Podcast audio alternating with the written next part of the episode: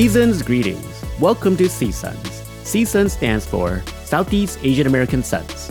This show explores the experiences of Southeast Asian Americans through the lens of two Southeast Asian American sons.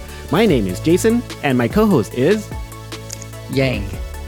Hey Yang, welcome to another episode. Uh, we're recording this now in August, so right now, at least for me, my current update is I finished my summer semester, so that was exciting. But curious what you're up to. Yeah, so you know it's the beginning of August. Uh, my kids are gonna start school soon. I'm, I think it's actually next week, uh, and then I start school. I start teaching a week after they do. Um, so we're gonna get back into the normal routine of a uh, academic school schedule, we are talking about the Lao American experience.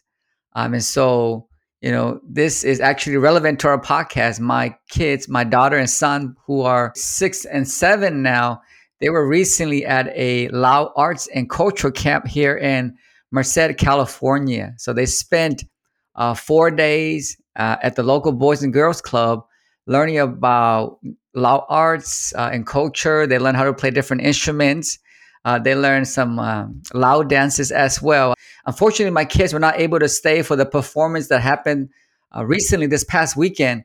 We had a family trip, and so they had to uh, miss the performance. But I got a chance to also, on their last day there, I got a chance to watch them perform. I think it was one of those like happy birthday song or I love you, you love me song with the Lao instrument. And so that was great to see. They had a great time. You know, sometimes uh, summer camps can be a little bit boring for kids because they're doing the same thing over and over again. Uh, uh, and both of my kids really enjoy uh, being at the at the cultural camp. One of the the music teacher, he's actually from Laos. Uh, he's Hmong, uh, and so that just kind of points to the the overlap between Hmong and, and Lao culture and, and history that we'll get a chance to talk about in our podcast today. So that's what I've been up to for this past week. Is um, yeah, just um, helping my kids uh, with the Lao arts and culture camp and uh, we have a local organization here in Merced that puts it on free of charge to uh, any youth age 18 and under. So I think it happens every year. So very excited. I think my kids are looking forward to it uh, in the future years as well. That's great to hear. I mean, being able to connect with culture, especially in a tucked away area like Merced. So that's a great opportunity. Great. So we are going from the sea to the ocean, a Lao ocean.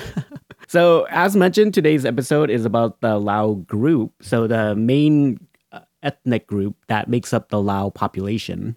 So, the way we're exploring it today is through a film called The Betrayal. It also has the Lao title. I'll try to pronounce it Nerakhoon. So, that should translate to betrayal in Lao. And I'll read a brief description and then we'll get into our conversation today. So I have the DVD itself, so I'll read exactly what it says in the back. Filmed over 23 years, The Betrayal is the directorial debut of renowned cinematographer Ellen Kuras in a remarkable collaboration with the film's subject and co-director Tavasuk Parasau. I might have said that wrong, so I apologize. During the Vietnam War, the United States government waged its own secret war in the neighboring country of Laos. When the US withdrew thousands of Laotians who fought alongside American forces who were betrayed in the face of imprisonment or execution. One family, the Pervasats, made the courageous decision to escape to America. Hoping to find safety, they discovered a different kind of war. Epic in scope, yet devastating, intimate, featuring an exquisite score by Academy Award winning composer Howard Shore. The Betrayal is a testament to the resilient bonds of family and, and an astonishing tale of survival. So the film itself came out in 2008 and it's about 92 minutes. The film itself was an Academy Award nominee for Best Documentary Feature and it garnered a lot of accolades from a lot of different film festivals. So Yang, uh, this film, we watched it more than once. Uh, this is our at least our second time, if not more. Curious what your thoughts are.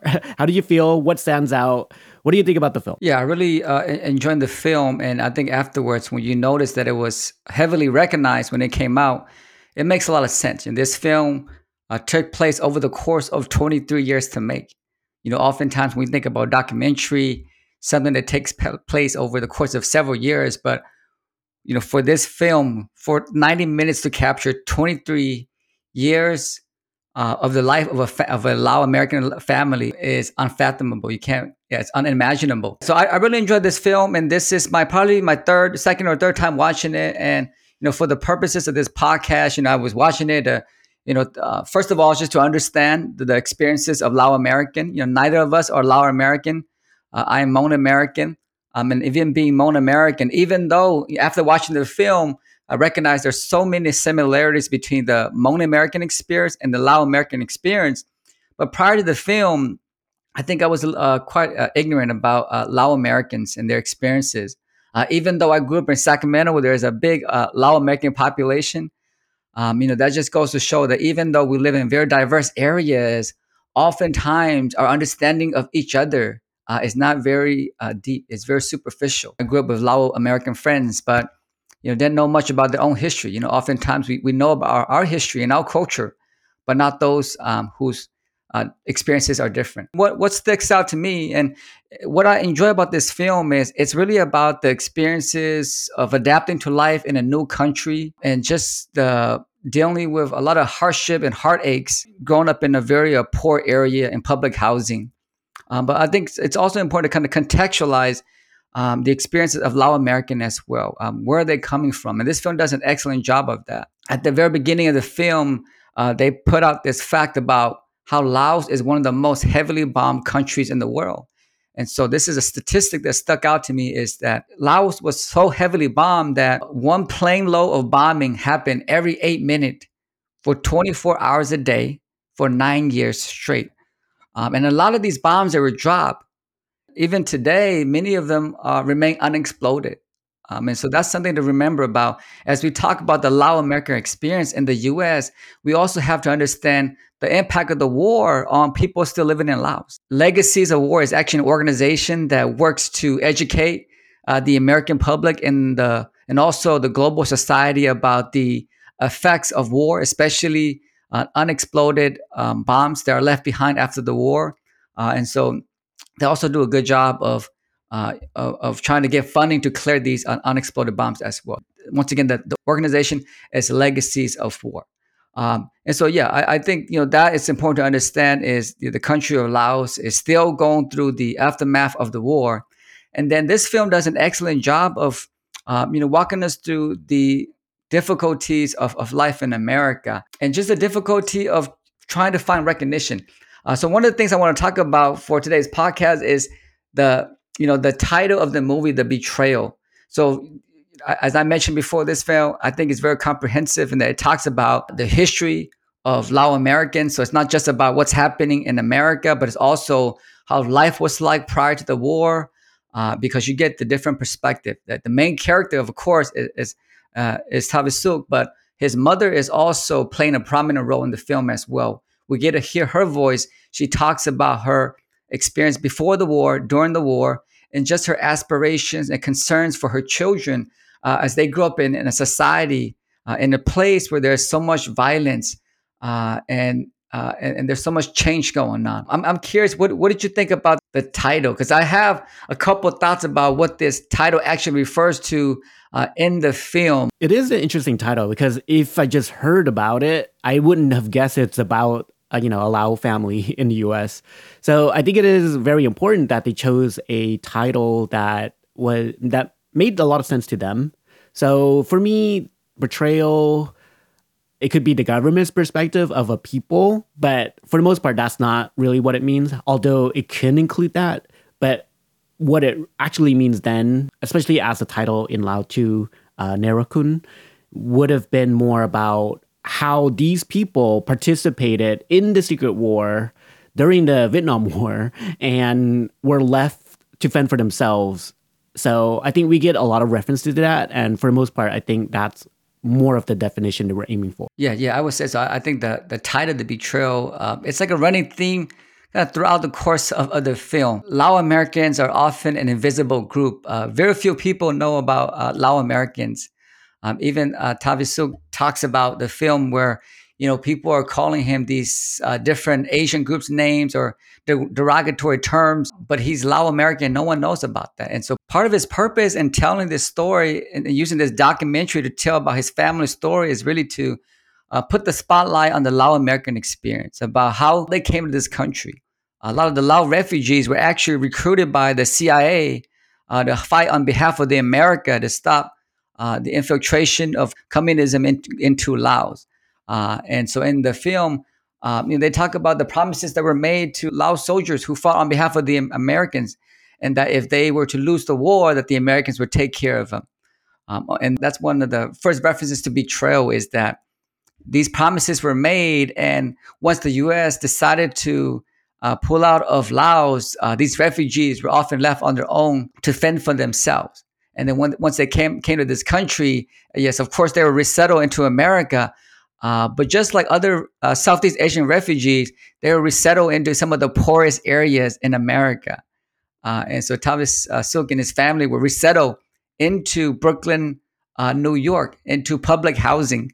Uh, the first apartment that they were resettled into was a two bedroom apartment that had that already had a a Vietnamese family and a, a, Cambodian family. And so his family of, I think, at least seven were forced to live into this cramped um, housing situation. Um, and so it makes you, you know, wonder uh, just how difficult it is for refugees to come to America and be put in situations like this. In public housing is often not the best place uh, for any refugees to experience what it means to be an American. Uh, and so uh, because of that, uh, the film talks about the challenges of, of growing up as children. Um, and so there's a lot of uh, crime and violence uh, with Asian gangs uh, throughout the course of, of the film. And so you definitely see just uh, the difficulties that young children, uh, young adults have with trying to acclimate to life in America and then trying to have to deal with all these troubling trends of, of gang and violence. and so those are kind of things that stuck out to me. the other thing that stuck out to me was just the the responsibility of, of Thavisouk, who's the main character in the film. He's the oldest son, and so he has that he bears the responsibility uh, to take care of his younger siblings. Um, and so you you feel the kind of the, the pain that he has to carry with trying to uh, keep his siblings safe. Uh, and that often means that he has to uh, try to impose control over their actions and behaviors.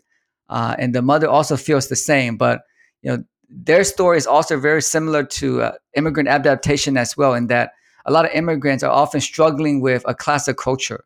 They have specific values, especially uh, respect of elders, respect, respect of those who are much older than you. And so, from one end, you see like Thavisouk and his mother uh, talking about, you know, these kids are disobedient. They're not listening. They're doing things uh, that we don't approve of. And then uh, there's also a gender aspect as well because here you see the Thavisouk and his mother talking about disobedience, and you feel for them. And then, um, you know, right after their conversation, you see the perspectives of the daughters who are often being restricted, and so they talk about, yes, I want to do these things, but you know, my parents and my brother don't allow me to do so.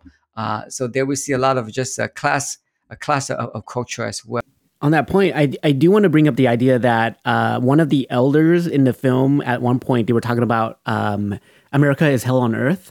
So I thought that was a quite a figure of speech because a lot of times we talk about the American dream and what that is, and then suddenly we get this idea that America is hell on earth, especially because they escaped a, another hell, you could say, during the Vietnam War. So I think that puts it in perspective that these elders that came from a war torn country is saying that about the country now they're resettling in. So I think what that what that point makes for me is that they see how they really don't fit in here or they're not welcomed here and how tough it is to be here even though they belong here in a sense that they did their a time let's say. They followed through with what they were agreed to during the Vietnam War but now the way they're being treated isn't in a way that is the way they would have expected, or they aren't able to maintain their own traditions or culture because it's really being torn apart in here in the US. Yeah, and I, I think that kind of follows um, some of the aspirations that they had. Like prior to coming to America,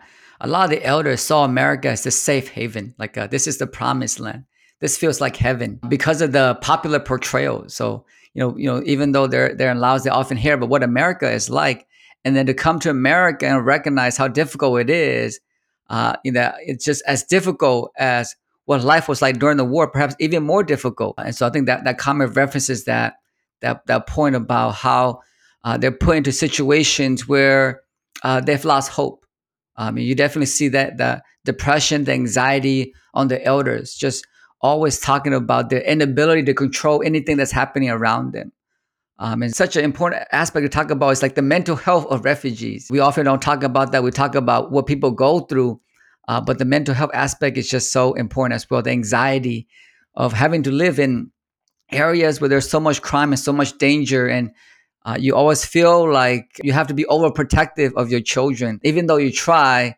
Uh, you know, those efforts doesn't lead to much success. Uh, and so I, I think that's an excellent point just about refugees and kind of their hopes and dreams and how they are often uh, squashed in America because of the difficulties of living in poor communities. The other part about the the poor community that you mentioned too was the gang aspect, and what might be surprising for some people, it wasn't a different race, let's say, gang. It's other Asian groups that are making up the gang. So they were talking about in the movie that the people who were committing crimes against them uh, were Vit gangs. So it shows you that even though these groups were similar backgrounds as far as Vietnam War goes, they f- became fragmentalized or they were different.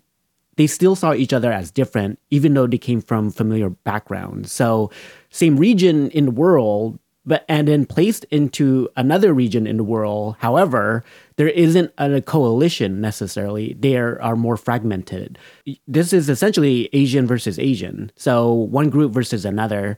So this could have been either just a survival mechanism being in a poor area where they just have to fend for themselves, or it was just a matter of residual animosity from the home country to begin with. Could be both. However, youth tend to make up gangs more. So in this regard, it most likely would have been their uh, poverty status that led them to this uh, path of crime. Yeah, that's a good way of thinking about it. What's leading gangs from different ethnic groups to terrorize other ethnic groups? They're all Southeast Asian refugees. Is it because of the pre-existing animosity from the homeland? And if that's the case, then we should see like parents hating upon each other because that's where the animosity comes from. But these are young people. You know, they grew up in America. Uh, they don't have that sort of knowledge or that sort of animosity that carried over from the, the previous country. I, I think for me as a sociologist, you know, people are often a result of their environment. Um, and so if you put people in poor areas where there's a lot of violence, people are going to have to adapt to survive. And oftentimes that means you also have to be violent yourself. You always have you know, to, for protection. Gangs, uh, you know, for a lot of Southeast Asian gangs, gangs often start off as a, a way to ensure protection from like outside groups, you know, from like non-Asian um, harassment. But you know, as as they form and as, as they uh, continue, uh, it is no longer about protecting against other uh, outside uh, forces, but now it's much more about using that power, using that influence to control, uh, to arrest uh, people uh, within your local uh, within your local area. This notion of gangs didn't exist uh, in the previous country, um, and so a lot of parents, you know, I grew up, I grew up in Sacramento. I'm not sure what your, what your experience is like, but just like other um, Southeast Asian refugees, there's a lot of gangs. Uh, and parents had no idea that their son was in a gang. They thought their sons were just out there hanging out with uh, th- their buddies. And then uh, before you know it, somebody's a victim and somebody's a suspect. And uh, that's often like the first time that the parents learn that their kids are involved in a gang. So I think gangs are a creation of American society. Um, and so if you put uh, people into those communities, young young children, especially boys, are going to find a way to survive, to, to thrive in that area. And that often means uh, you know you find other uh, like-minded people of your uh, ethnic group and then you uh, seek to protect yourself but over time it's no longer just about self-protection but it's also about exerting your your power and your influence. That is something i grew up with as well noticing. All our friends that maybe were less well off i mean we were never well off but a lot of folks that were maybe in poorer like in poorer conditions they definitely were more prone to that kind of environment and peer pressure. First, it was about protection, just your group against another group. The other aspect, though, was a isolation factor. A lot of times, refugee parents are suffering from trauma, but they also don't understand this country. So there's a disconnect between their generation and the generation that was either came here as young children or born and raised here. So they don't understand the world the same as their parents. So there's a disconnect between that gener- their offspring and the parents. So when your children can't talk to the parents about growing up here or their problems, a lot of parents might shut down their children. It's like, well, you don't even know what hardship is. And to a degree, they're correct. You know, they're going through a war torn country. But it's kind of relative. The idea that their children are going up through violence and impoverished. So they're suffering too, just in a different degree. So, because of that kind of perspective, these people are looking for family outside of the family. So, when other people say they're, you know, like brothers or blood brothers or welcoming them or accepting them just for who they are, they would gravitate to that. And maybe it's just a way of being accepted and that's it. But it's a slippery slope because as we see, it leads to violence and crime and other factors that create a record for you that you may have to pay for later as well. We definitely see this class of culture uh, in the film between the the elders, but just older siblings and younger siblings, where you know Thavisouk is the main character, and he and his mothers are always talking. His mother are always talking about these kids are not listening, like they're doing things opposite of what we say we tell them not to do certain things and they still do that. And it's like dating. You know, they had a, a issue with the, one of the a younger sister dating somebody that they thought was uh, uh, involving gangs. But that just goes to show that you know, I think their parents want their kids to understand the sacrifices that it took for the family to get to America, like the life during wartime uh, Laos. But then the parents don't appreciate the difficulties that the children are going through in an environment where there's so much crime and violence, right? and people are seeking a sense of belonging. Uh, and so, in that situation, it, it, seems like you know both feel like their experience is being ignored, and and so that's that's that's very true because um, you know the, the the young kids, the parents don't know about their own experience, and then for the parents, the kids don't know about their own sacrifices, and so this is I think this is the issue of a loss of an, an identity uh, it's not understanding uh, who you are, who your people are, because uh, you know th- there's so much stress and anxiety uh, in, in that specific environment. So this film is mostly serious, really, really serious. But there was, but there's moments of humor. Um, the part that I found the most funny was when they said when they left Thailand, where they were sponsored as refugees, and came to the U.S. Thavisouk said they thought they boarded the wrong plane because when they were driving from the airport to where they were living, all they saw were black people. So they thought they landed in Africa, which was hilarious, but it kind of not because it's funny because it's like where they were was a concentration of certain people uh, that were occupying in the space that was almost designated for them. So that's the best that's the kindest way I could put it. But they were essentially what you might say were in the projects or in a ghetto. And because they moved from one, let's say, ghetto that is refugee camps to another, they this wasn't their perspective of America. This isn't what they thought of. They thought of America as a certain way, but because they landed somewhere and were going somewhere that looked different from that, they were like, "Well, this obviously is not the right place." So it was it was a funny moment, and I thought uh, it it, it does it's a re, it's a culture shock and a reality a reality bites. Mm-hmm. So that was a funny moment. Yeah, because that's that's the reality of America is you know you get these popular perceptions of what America is like. You know the the American life is what you get through movies and films, and then they get to America, and this is also the reality of America is that yeah white people live in different areas. They live in better neighborhood, better communities, and then non-whites are often concentrated in these poor communities. And so that's what they're witnessing is there are two different americas. And what they're being exposed to is the, the america in which there is a lack of resource there's disadvantage uh, there's violence uh, there's a lack of hope compared to the other america where uh, white americans live. And that's a very different um, story there. So shifting gears a little bit I would say this documentary is maybe three different stories. Uh, they started off with a lot of context, so just kind of where the story starts. So a lot of it is background information and just about the Vietnam War. And then another part of it is the personal story, the one of Thavisouk and his family. And then I would say a third arc is eventually kind of either reconciliation or maybe a coming to terms. So, because the film itself does take a span of 23 years, it allows a development of that kind of story, a personal story to you see Thavisouk as let's say maybe a teenager or like a really young adult and then growing up into adulthood. So it's a very intimate portrait because you get a lot of access to the family and you know their communities and people.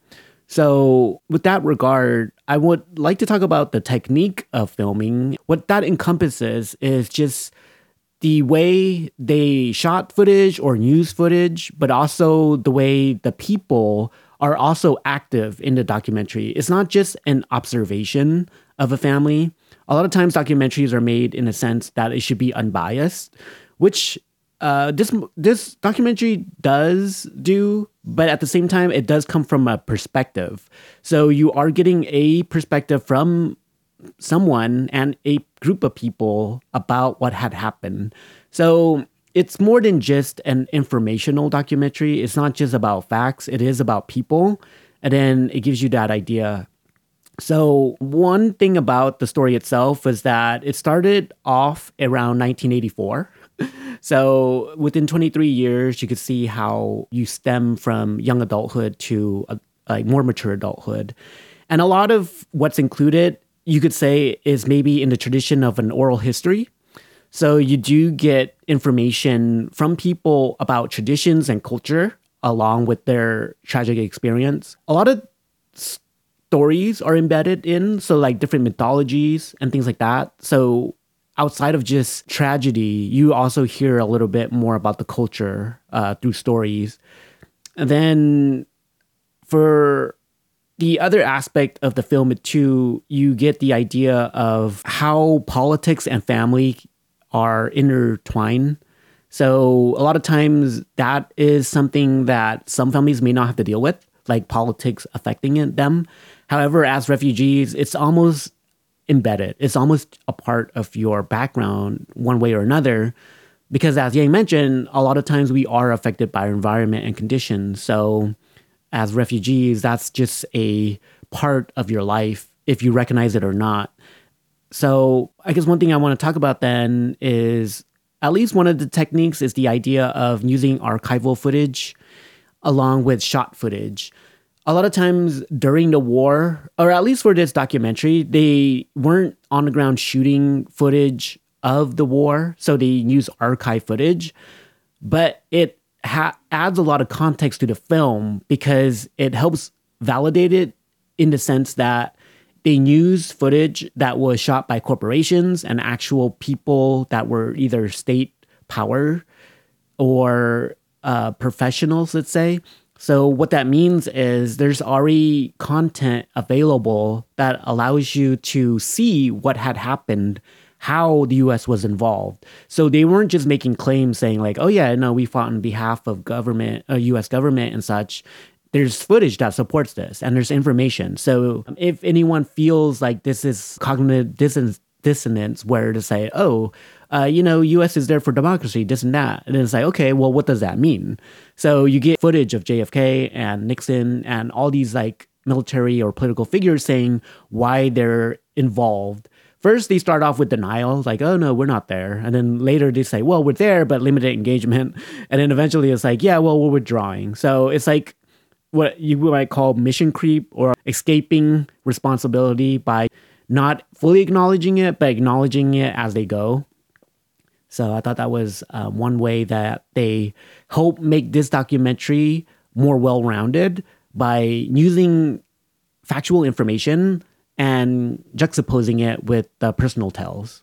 Well, th- thank you for that, Jason. That's so um, informative. I think uh, for a lot of us, we're just watching the film to see what's put out there. We often don't think about kind of the different decision, the different choices that the filmmakers have to make about what they want to actually put on screen. So I, I greatly enjoyed that. Uh, just, just that talk about how these things are made. So given that this film took 23 years to make, my questions to you is when do you stop? Is there a point in time where you decide this is it, or you uh, perhaps maybe they're, they're trying to find some sort of closure? Uh, and if, if it's not there yet, then we just keep filming and see where it, it takes us, or when when do you decide to say this is enough? Like we spent ten years on it. Uh, you know, this film is it's good, or let's keep waiting for something to transpire. And what if it never transpires? I think it's Andy Warhol who said, "Great art is never complete; it's abandoned." So I don't know if it applies to this, but it is the idea that you always, it's almost the same with, you know, like let's say in academics, you have a deadline and you need to write an essay. So you just, you write it until it's good enough and you turn it in. But every time you read it, you always think of how you can change it or readjust it or something. It's the exact same thing with film. You always watch, rewatch, and you're just like, oh man, I could change this, I could do that. But at some point, you just had to give up, quote unquote, give up. And the movie itself took 23 years, from my understanding, a lot of times due to uh, situations that came up during the filming process. So I think the um, Ellen Kuras, the the director, she had another project, uh, so she couldn't just continue it uh, indefinitely or um, linearly. So they had to do it off and on. So it wasn't that it just takes 23 years. It's just that different things come up and you just kind of pick it up and drop it at different times. So, and I think what happens too is the scope changes because you're thinking, okay, this is what our project is. And then as it um, as developments occur, it, it, it changes, the structure changes. So I think what had happened was that the father they didn't expect the, well for the most part um, again spoiler alert they thought the father was dead you know he wasn't going to be part of the movie it was just about the historical context of what had happened in Laos and the family and how they're dealing with it. That was the film. But then suddenly they get a call and then and then the story takes another turn. So they were allowing that to be part of the movie. So I think it's great. They were flexible. They were like, okay, you know, this is important. We need to include it.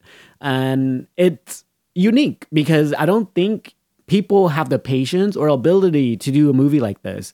So the fact that they were able to do it, I think it creates something that's very special that um, allows other people to now understand the long term effects of how a tragic incident um, had occurred and the end result of it.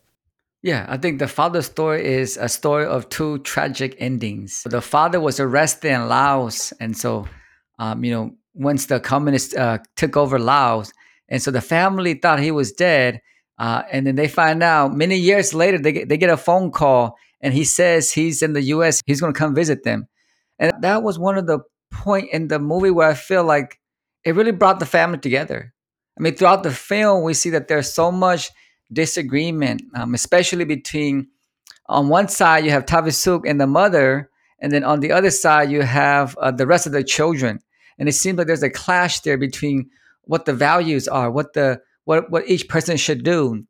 Um, and then the father uh, inserts himself into the film, uh, into their lives, and you know it brings the family together. Everyone is huddled around the phone, listening to the father, and then when the father actually comes to visit, uh, the father and the mother has a meal and the kids are all sitting around just watching them uh, having a conversation and eating. Uh, and there's so much hope there. Uh, and i just feel like throughout the film it's just it just seems like there wasn't a lot of hope. People are often talking about just the dangerous situation uh, just the lack of cohesion within the family. And then the father comes into their lives and it seems like you know there's hope now. Um, you know everyone is going to be together again um, the father is going to take over his responsibility, and Thavisouk now can uh, go back to being a young adult and, and not feel like he has to be a parent of the household. And then we get this other side of the story where the father came to the U.S., but he has his own family uh, that lives in Florida. Uh, and so the film takes place in Brooklyn, but the father is married to someone else who lives in Florida. He has several kids of his own already. Uh, and he goes back to Florida. He can he's he's there to see his kids in Brooklyn, but he goes back to Florida, and it, and it breaks everybody's heart. Yeah, and, and so the the mother goes into a depressive state, and and all the children now have uh, left home. They ran away from home, uh, and so I, I think that's a drama that you can't you can't make up. It's it's just happened in life, and when a movie is able to capture that, I think it's amazing uh, that they're able to capture this this sort of drama that's unfolding. Where there's you there's a lot of hope, and then it's it's tragedy because um, the father figure uh, is no longer there, uh, and so the family seems to fall apart because there's so much expectation that um, everything is going to go back to normal. One of the most crucial moments in the film for me was the stunning admission from the father who says he regrets his involvement collaborating with the Americans to bomb his own country. That is a very telling moment of a person involved in a war that they may not have been fully aware of of the ramification or consequences.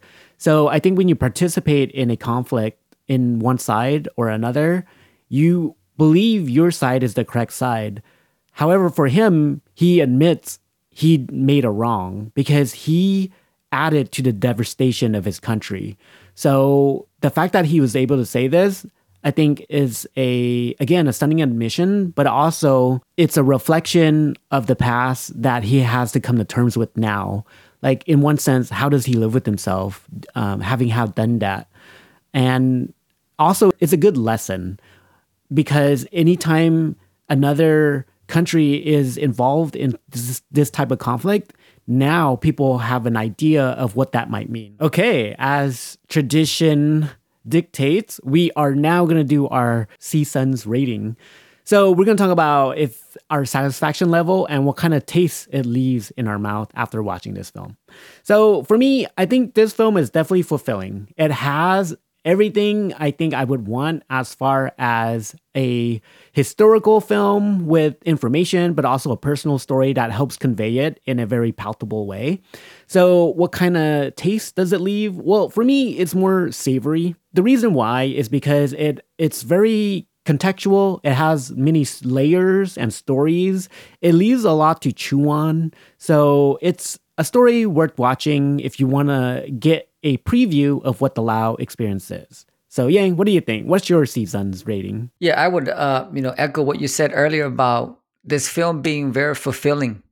Uh, we've watched the film in the past before, aka Don Bonus. This is a little bit uh, different. I mean, I think it's different uh, in a in a good way in the sense that it adds context. The the history of a group of people is so essential to understanding their experiences in the US. And this film, those archival footage that you mentioned previously play an integral role in helping us understand who Lao people are uh, and to give us a better sense of their adjustment uh, in the US. I would say this leaves a bitter taste in my mouth in the sense that you just see the difficulties that refugees had to endure when they came to the U.S. Um, you know, living in public housing, you know, f- having to deal with so much uh, gang and violence, and maybe the film didn't choose to uh, explore this, or maybe there was no support. I'd be interested in kind of the sort of institutional support that was available to refugees. Um, here in the film, it was mostly just about the family and the and also the community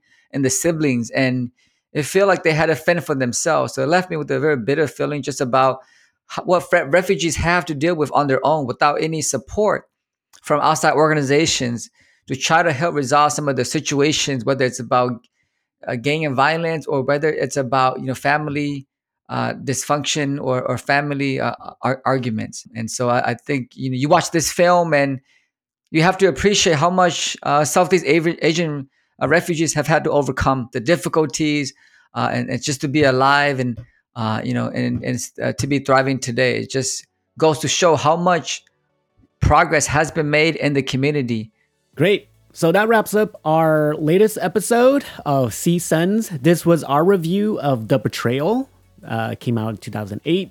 So, based on what we have said, see if it's worth watching on your end. We, I think, on my end, think it's a lot of information. So, hopefully, what we have talked about gives you a good idea of not just the experience of Lao people, but also how it can be conveyed in a film format.